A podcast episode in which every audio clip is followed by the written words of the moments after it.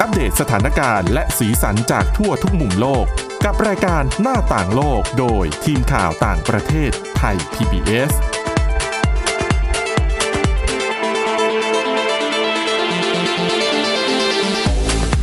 สวัสดีค่ะคุณผู้ฟังขอต้อนรับเข้าสู่รายการหน้าต่างโลกกันอีกครั้งค่ะ วันนี้พบกับคุณทิพย์ตะวันธีรนัยพงษ์และดิฉันสวรักษ์จากวิวัฒนากุลค่ะ สวัสดีค่ะ อ่ะเรื่องราวที่จะนำมาเสนอในวันนี้นะคะ เดี๋ยวจะไปดูเรื่องราวของประเทศญี่ปุ่นกันบ้างนะคะ วันนี้จะพูดถึงปัญหาการฆ่าตัวตายในญี่ปุ่นซึ่ง ถือเป็นปัญหาเรื้อรังของประเทศนี้อยู่แล้ว เพราะว่า ใช่ค่ะ ความเครียดสูงแรงกดดันสูงนะคะ แต่ว่าการระบาดของโควิด -19 ทำให้อัตราการฆ่าตัวตายของญี่ปุ่น สูงที่สุดในรอบ 5 ปี โอ้โหก็ นะ คือก่อนหน้านี้ที่ฉันก็เหมือนเห็นข่าวแบบบรรดา ค่ะ ดารา ในญี่ปุ่นก็มีเหมือน อืม ฆ่าตัวตายเหมือนกันนะ ใช่นะ ค่อน คะ ข้างเยอะเลย ก็นอกจากเรื่องนี้แล้วเนี่ยเดี๋ยวเราก็จะไปดูอีกเรื่องหนึ่งในญี่ปุ่น เช่นเดียวกันเป็นเรื่องของการใช้ตรายางประทับ ค่ะ ถ้าเราได้เห็นแบบดูตามภาพยนตร์ดูตามซีรีส์ทั้งหลายเวลา ค่ะ เราเห็นคนญี่ปุ่นเขามันมีเอกสารอะไรเงี้ยต้องเซ็นชื่ออะไรอย่างเงี้ย สังเกตไหมคนญี่ปุ่นอ่ะเขาจะใช้ตราประทับ แต่เขาไม่ค่อยใช้ลายเซ็น ถูกต้อง แต่ ค่ะ ว่าแนวโน้มนี้กำลังจะเปลี่ยนไปนะคะ เดี๋ยว ค่ะ คุณทิพย์ตะวันจะนำมาเล่าให้ฟังนะคะ แต่ว่าเรื่องแรกค่ะ ไปดูเรื่องของเออบริษัทฮาร์เลย์เดวิสันกันก่อนเขาเนี่ยได้เพิ่มลายการผลิตสินค้าตัวใหม่ ซึ่งมันก็มีความเกี่ยวเนื่องมาจากการระบาดของโควิด -19 เช่นกัน ค่ะ คุณทิพย์ตะวันถ้าพูดถึงฮาร์เลย์เดวิสันคุณนึกถึงอะไร รถมอเตอร์ไซค์ เสียงดัง ๆ บึ้นๆใช่ไหม เออคันใหญ่ ๆ นะ ใช่ แล้วก็เวลาเห็นท่าทางคนนั่งขี่เหมือนกับดูแปลกๆเนาะเหมือนกับนั่งเก้าอี้อยู่แล้วยกมือสูงๆตลอดเวลา เราก็จะสงสัยว่าเขาไม่เมื่อย ไหม เออ ดิฉันเชื่อว่าเป็นคำถามที่หลายคนสงสัยนะ ค่ะ เออ แต่กระนั้นก็ดีนั่นก็คือเสน่ห์ของฮาร์เล เท่ ย์เดวิ ไง สัน หลายคนคนที่เขาชอบเขาจะมองอุ้ยเท่จังเลย ใช่ ยิ่งยกมือสูงยิ่งเท่นะคะ โดยเฉพาะเสียงเครื่องเสียงคำรามของเครื่องยนต์ และชุดเสื้อผ้าแฟชั่นเนี่ยต้องเป็นสไตล์เขาเลยนะ ซึ่ง ชุดหนังนี้ ซึ่งฮาร์เลย์เขาก็มีโปรดักต์ของเขานะ ที่เกี่ยวเนื่องกับเรื่อง ใช่ ของการเป็นสิ่งนักบิดอย่างนี้ใช่ไหมคะ อ็อกเซสซอรีของฮาร์เลย์แล้วก็ไม่ไม่ราคาไม่ถูกเลยนะนะคะ รถเขาก็ราคาไม่ถูกเช่นเดียวกัน ใช่นะคะ นั่นก็คือเรียกว่าเป็นสินค้าหัวใจหลักของ h a r l e y d a v i d s o n ที่คนทั่วโลกเนี่ยรู้จักกันดีอยู่แล้ว ค่ะ แต่ว่าเนื่องจากการระบาดของโควิด -19 นะคะ ที่ทำให้ยอดขายลดลง ซึ่งมันก็เหมือนกับธุรกิจอื่น ๆ ทั่วโลกนะคะ ยอดขายทุกอย่างเกือบทุกอย่างเนี่ยลดลง แล้วก็นอกจากนี้นะคะเขาพบว่าพอมีการระบาดเนี่ย คนในเมืองใหญ่หลาย ๆ แห่งทั่วโลกเนี่ยก็หันมาซื้อจักรยานมากขึ้น ค่ะ เพราะว่าหลีกเลี่ยงการอยู่ในที่ชุมชน ก็คือหลีกเลี่ยงการขึ้นรถไฟฟ้า ค่ะ รถใต้ดิน รถเมล์ ไม่อยากไปอยู่กับคนแน่นๆไง เพราะว่าหนึ่งในมาตรการป้องกันสำคัญก็คือเว้นระยะห่างอะนะคะ ใช่ค่ะ ถ้าไปใช้ขนส่งสาธารณะเนี่ย หลีกเลี่ยงไม่ได้นะ ช่วงชั่วโมงเร่งด่วนนะอัดกันแน่นทีเดียว ดังนั้นเราก็เลยได้เห็นว่ายอดขายรถจักรยานในปีนี้ในหลาย ๆ ประเทศนั้นพุ่งสูงขึ้นมาก ค่ะ เพราะว่าคนก็เลยอ่ะงั้นก็ซื้อจักรยานมาปั่น ไปนู่นไปนี่เลยดีกว่านะคะ ได้ออกกำลังกายด้วย ได้เว้นระยะห่างทางสังคมด้วยนะคะ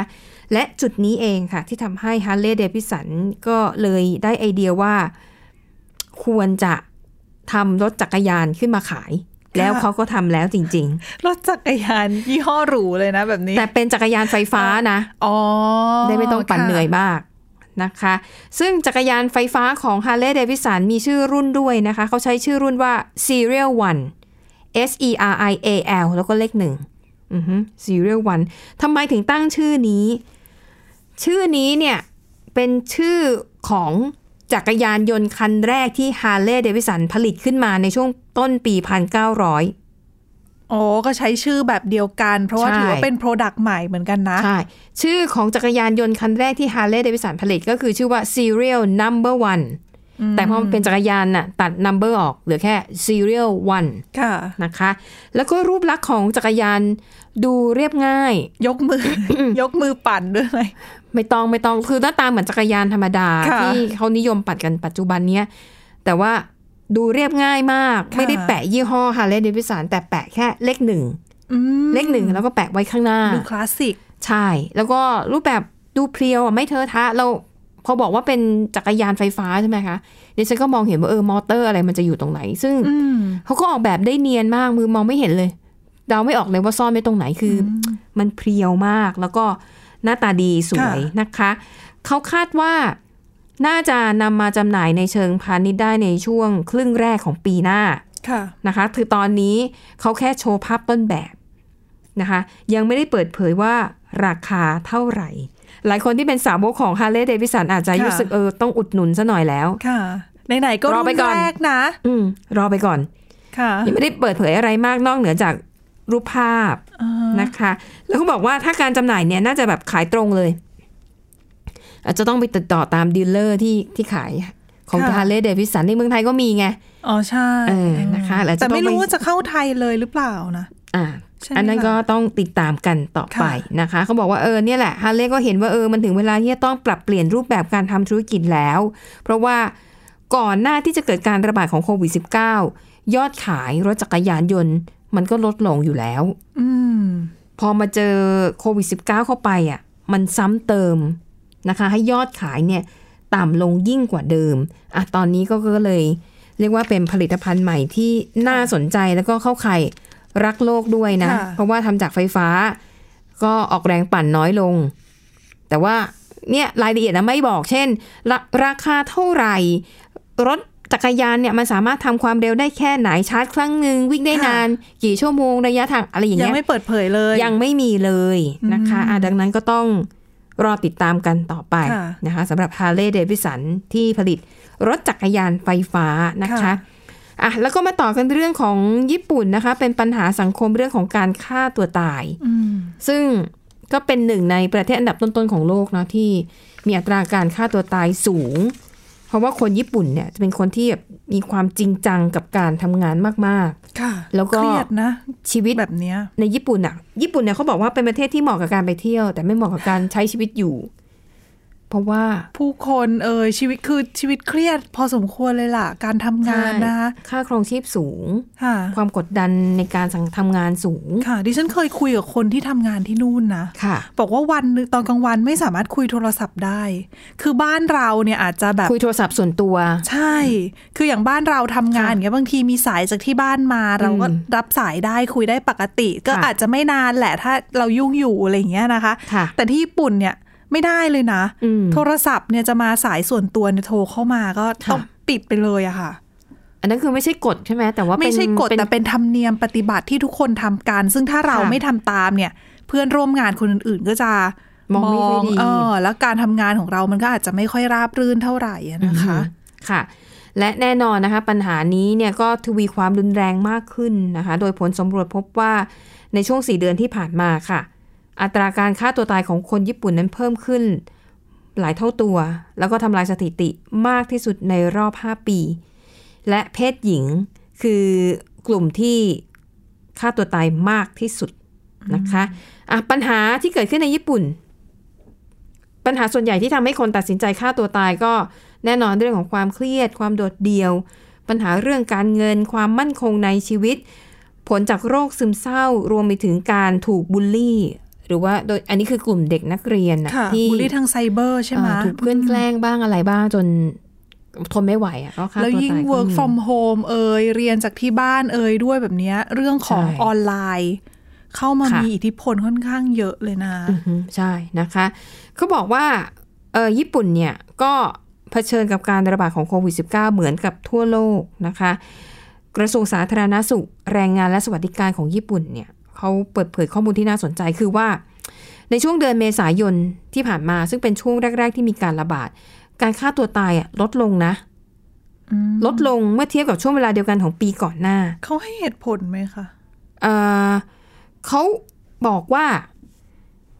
เวลาคนไปที่ทำงานหรือไปโรงเรียนแล้วถูกเพื่อนบูลลี่ ค่ะ อันนั้นน่ะคือความเครียด แล้วพออ อ ช่วงแรกๆที่ไม่ต้องไปโรงเรียนไม่ต้องไปที่ทำงาน ก็เหมือนเราได้หยุด เออ อ อ ยู่บ้าน พักผ่อน ใช่ คืออยู่อยู่บ้านช่วงแรก ๆ อ่ะ มันก็ดีอยู่หรอก อ๋อ แต่พอนานเกินไปอ่ะความเครียดมันกลับมาอีกครั้งหนึ่ง ค่ะ นะคะ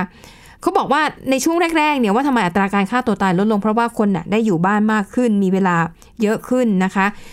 ก็สามารถที่จะไปมีปฏิสัมพันธ์ไปพบเจอกับคนในครอบครัวที่อยู่ร่วมชายคาเดียวกัน พ่อแม่ลูกๆ ก็ได้มีเวลาอยู่ด้วยกันมากขึ้น เพราะว่าเด็กก็เรียนออนไลน์ พ่อแม่ก็ทำงานจากที่บ้านนะคะ คือช่วงแรกอะ่ะ มันดี ค่ะ นะคะ แต่ว่าพอเวลาผ่านไปเนี่ย สภาพเศรษฐกิจมันหยุดชะงัก หลายคนถูกลดเงินเดือน อ๋อ หลายคนถูกปลดออกก็คือตกงานนะคะ นอกจากนี้พอแม่บ้านที่ต้องใช้ชีวิตอยู่กับสามี 24 ชั่วโมง ค่ะ มันเริ่มเครียด ใช่ เพราะอย่าลืมว่า คือถ้าเป็นญี่ปุ่นสังคมญี่ปุ่นอย่างเงี้ย ค่ะ สามีก็ออกไปทำงานตอนเช้ากลับมา ค่ะ ก็เย็นนะคะ ใช่ แม่บ้านก็ทำงานอยู่ที่บ้านก็คือเจอกันแค่ช่วงเย็นนั่นแหละ อืม ถึงกลางคืนแล้วก็ นะคะ เช้า ค่ะ แต่อย่างนี้มาอยู่ด้วยกัน หลายประเทศก็เจอปัญหาแบบคล้าย ๆ แบบ คื นี้ อ เหมือนกัน คือถ้า นะ เป็นคู่คู่รักที่ความสัมพันธ์แต่เดิมอาจจะไม่ค่อยดีอยู่แล้ว อืม หรืออาจจะอยู่กันไปแบบแกนแกนๆพอมาอยู่เวลา พอมีเวลาอยู่ด้วยกันนานเข้ามันอาจจะส่งผลเสีย ค่ะ แต่ถ้าเป็นคู่รักที่ความสัมพันธ์แข็งแกร่งอะและอยู่ด้วยกันอะอันนั้นนะยิ่งส่งเสริมให้ ค่ะ มีความสุขมากขึ้น อาจจะมีลูกมากขึ้น แบบที่เราได้เคยนำเสนอไปช่วงแรกๆอะนะคะ ใช่นะคะ ทีนี้มันก็เลยจะกลายเป็นปัญหากับคู่สมรสที่ความสัมพันธ์มันไม่ได้โอเค ตั้งแต่ต้นนะอะไรอย่างเงี้ยแล้วพอมาถูกบังคับว่าต้องอยู่ด้วยกัน มันก็เลยทำให้ความสัมพันธ์ยิ่งแย่ลงไปอีกนะคะเขาบอกปัจจัยเหล่านี้ก็เลยทำให้ ชาวญี่ปุ่นจำนวนหนึ่งมีความเครียดเพิ่มขึ้นมากกว่าเดิมนะคะ แต่ว่าปัจจัยมันยังไม่หมดเท่านี้นะคะ เดี๋ยวเราพักกันแป๊บหนึ่งนะคะ ในเบรกหน้ามาติดตามกันต่อเรื่องของอัตราการฆ่าตัวตายในประเทศญี่ปุ่นค่ะ หน้าต่างโลกโดยทีมข่าวต่างประเทศไทย PBS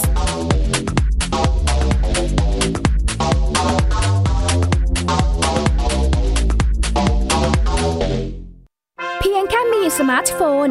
ก็ฟังได้ไทย PBS ดิจิทัล Radio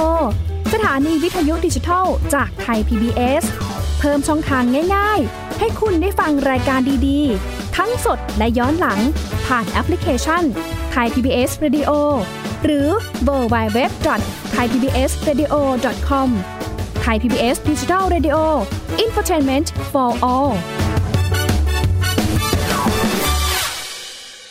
มากกว่าด้วยเวลาข่าวที่มากขึ้น จะพัดพาเอาฝุ่นออกไปได้ครับ มากกว่าให้คุณทันในทุกสถานการณ์ ตามที่กฎหมายดังกล่าวกำหนดเอาไว้ มากกว่ากับเนื้อหาเที่ยงตรงรอบด้าน นำมาใช้ในคดีเมาแล้วขับ มากกว่าในทุกทางออกของสังคม ป้องกันไม่ให้ปัญหาเกิดขึ้น มากกว่ากับข่าวรอบวันในทุกมิติ เครนก่อสร้างเกิดอุบัติเหตุขึ้น มากกว่าด้วยการวิเคราะห์ที่ตรงจุด ความพยายามของภาครัฐที่จะแก้ปัญหา และมากกว่ากับทีมข่าวมืออาชีพ ข่าวไทย PBS ให้คุณได้มากกว่า โรงเรียนเลิกแล้ว กลับบ้านพร้อมกับรายการ Kids Hours โดยวัญญาชยโย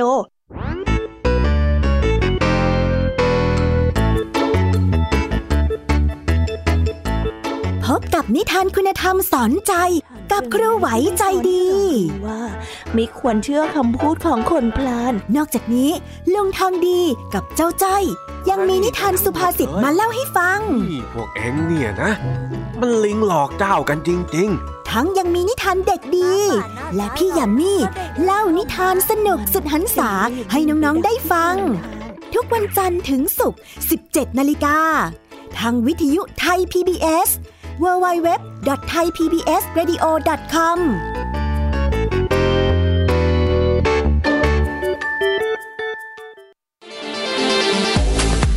หน้าต่างโลกโดยทีมข่าวต่างประเทศไทย PBS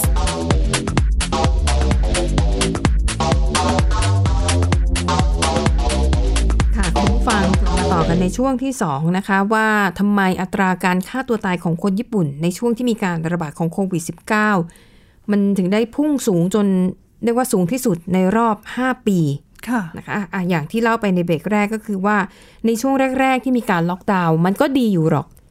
คนน่ะไม่ต้องไปโรงเรียน ไม่ต้องไปทำงานอยู่กับบ้านเป็นหลักมีเวลาได้อยู่กับคนในครอบครัวมากขึ้น แต่ว่าพอนานเข้าเนี่ยหลายคนนะคะ โดยเฉพาะคุณผู้ชายที่เป็นหัวหน้าครอบครัว ถูกลดเงินเดือนบ้าง ค่ะ ถูกปลดออกจากงานบ้าง พอทีนี้พอตกงานก็เริ่มเครียดแหละ ทีนี้มันก็เลยทำให้สถานการณ์ในหลาย ๆ ครอบครัวเนี่ยมันตึงเครียดมากขึ้นนะคะ แล้วก็ยังมีรายงานว่ายังมีกรณีที่แม่บ้านนะคะถูกสามีทำร้ายร่างกาย เพราะว่าความเครียด ซึ่งเรียกว่า domestic violence คือความรุนแรงที่เกิดขึ้นในครอบครัวนี่เกิดขึ้นในหลายประเทศนะ แม้แต่ประเทศพัฒนาแล้วก็มี อืม เพราะว่าพอคนถูกล็อกดาวน์แล้วก็ต้องอยู่แต่บ้านออกไปไหนลำบากเนี่ย กลายเป็นผู้หญิงที่ตกเป็นเหยื่อความรุนแรงในครอบครัว คือเมื่อก่อนเนี่ยยังหาเรื่องหนีออกไปทำธุระนอกบ้าน อ๋อพ ได้ ยายามคือตอนที่ถ้ารู้ว่าอีกคนนึงอารมณ์ไม่ดีละ อืม ก็อาจจะหาวิธีอื่นไป เออไป ที่ ซื้อ อื่น ของไปซักผ้าหรือไปอะไรก็แล้ว อ่า แต่ พอล็อกดาวน์ปั๊บก็ออกจากบ้านก็ไม่ได้นะ ใช่ทำให้ผู้หญิงที่ถูกทำร้ายร่างกายโดยคนในครอบครัว มันเพิ่มสูงขึ้นญี่ปุ่นก็เช่นเดียวกันนะคะอ่ารวมถึงเด็กๆนะคะ เพราะว่าในญี่ปุ่นเนี่ยเขาล็อกดาวน์แค่ช่วงหนึ่งแล้วเขาก็เปิดโรงเรียนให้เด็กๆกลับไปเรียนอีกครั้ง ค่ะ ปรากฏว่าพอเด็กกลับไปเรียนเขาบอกว่าการบูลลี่หรือว่าการกลันแกล้งในโรงเรียนน่ะหนักกว่าเดิม อืม อืมนะคะ ด้านสำนักงานตำรวจแห่งชาติของญี่ปุ่น เปิดเผยว่าตัวเลขของคนญี่ปุ่นที่ตัดสินใจฆ่าตัวตายในเดือนตุลาคมมีถึง 2,153 คน เพิ่มขึ้นเป็นเดือนที่ 4 ติดต่อกัน ค่ะ และถ้าเทียบกับช่วงเวลาเดียวกันกับปีที่แล้วเนี่ย การฆ่าตัวตายของคนญี่ปุ่นในปีนี้พุ่งสูงขึ้นถึงเกือบ 40%เปอร์เซ็นต์ อืม อืมนะคะอ่าก็ถือว่า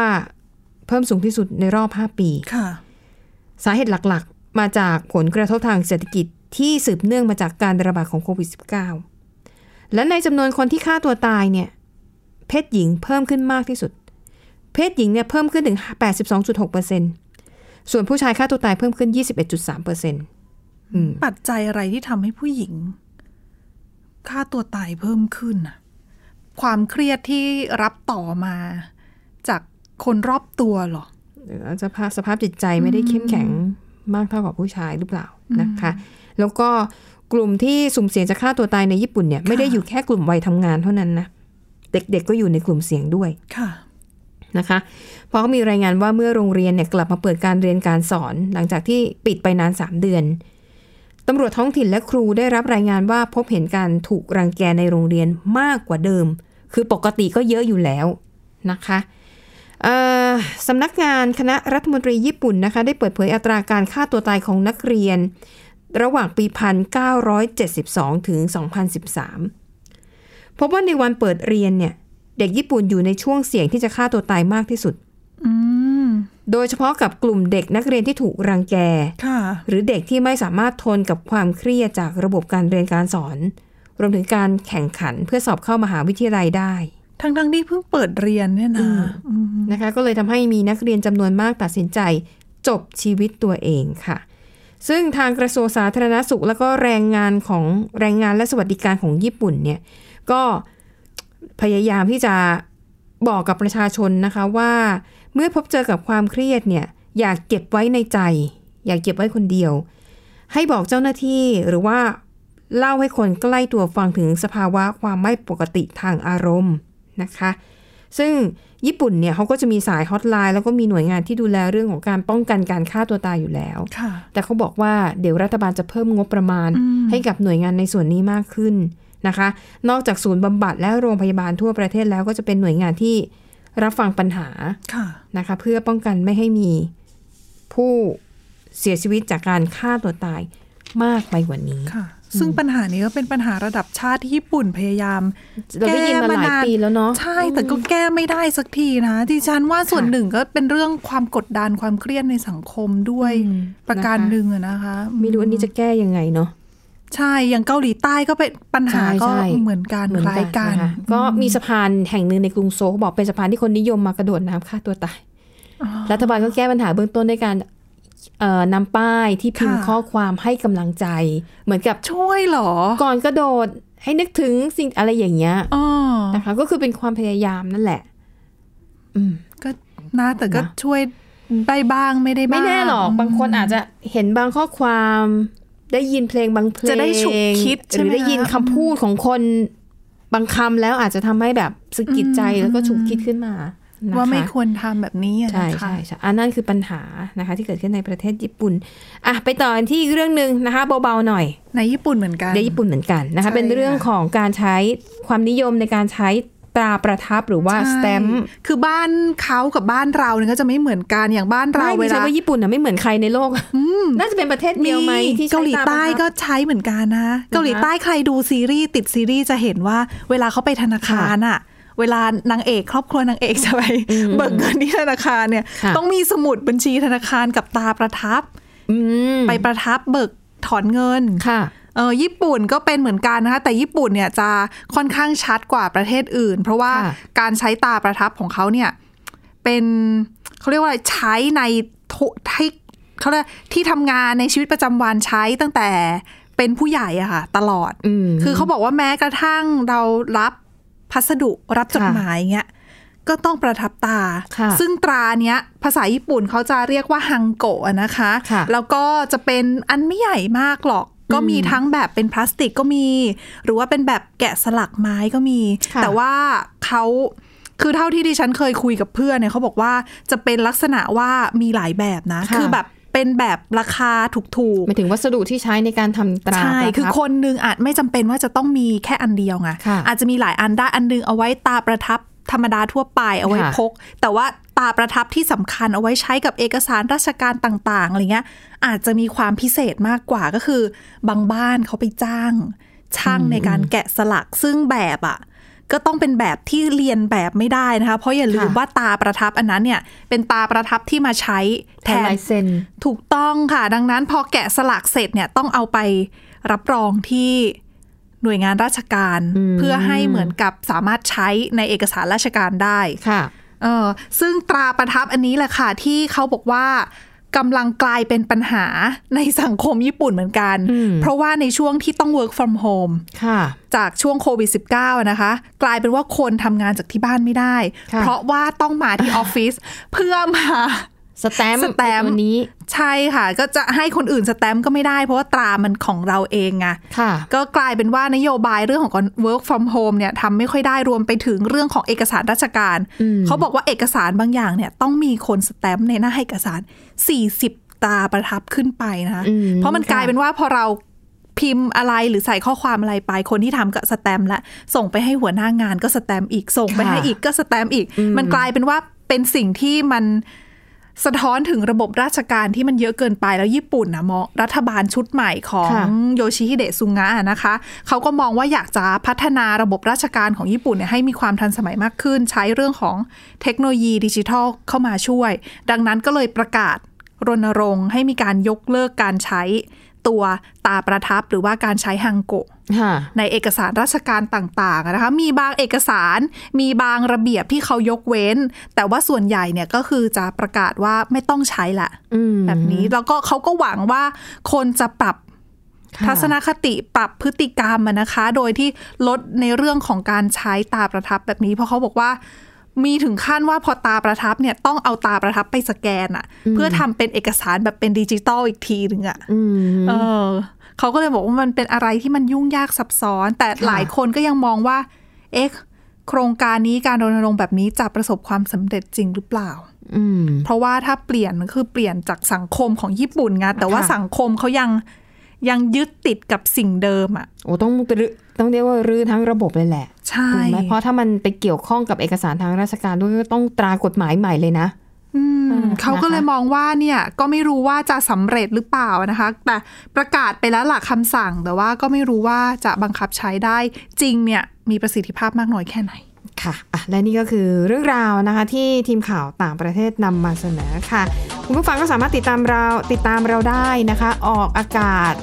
ทุกวันจันทร์นะคะ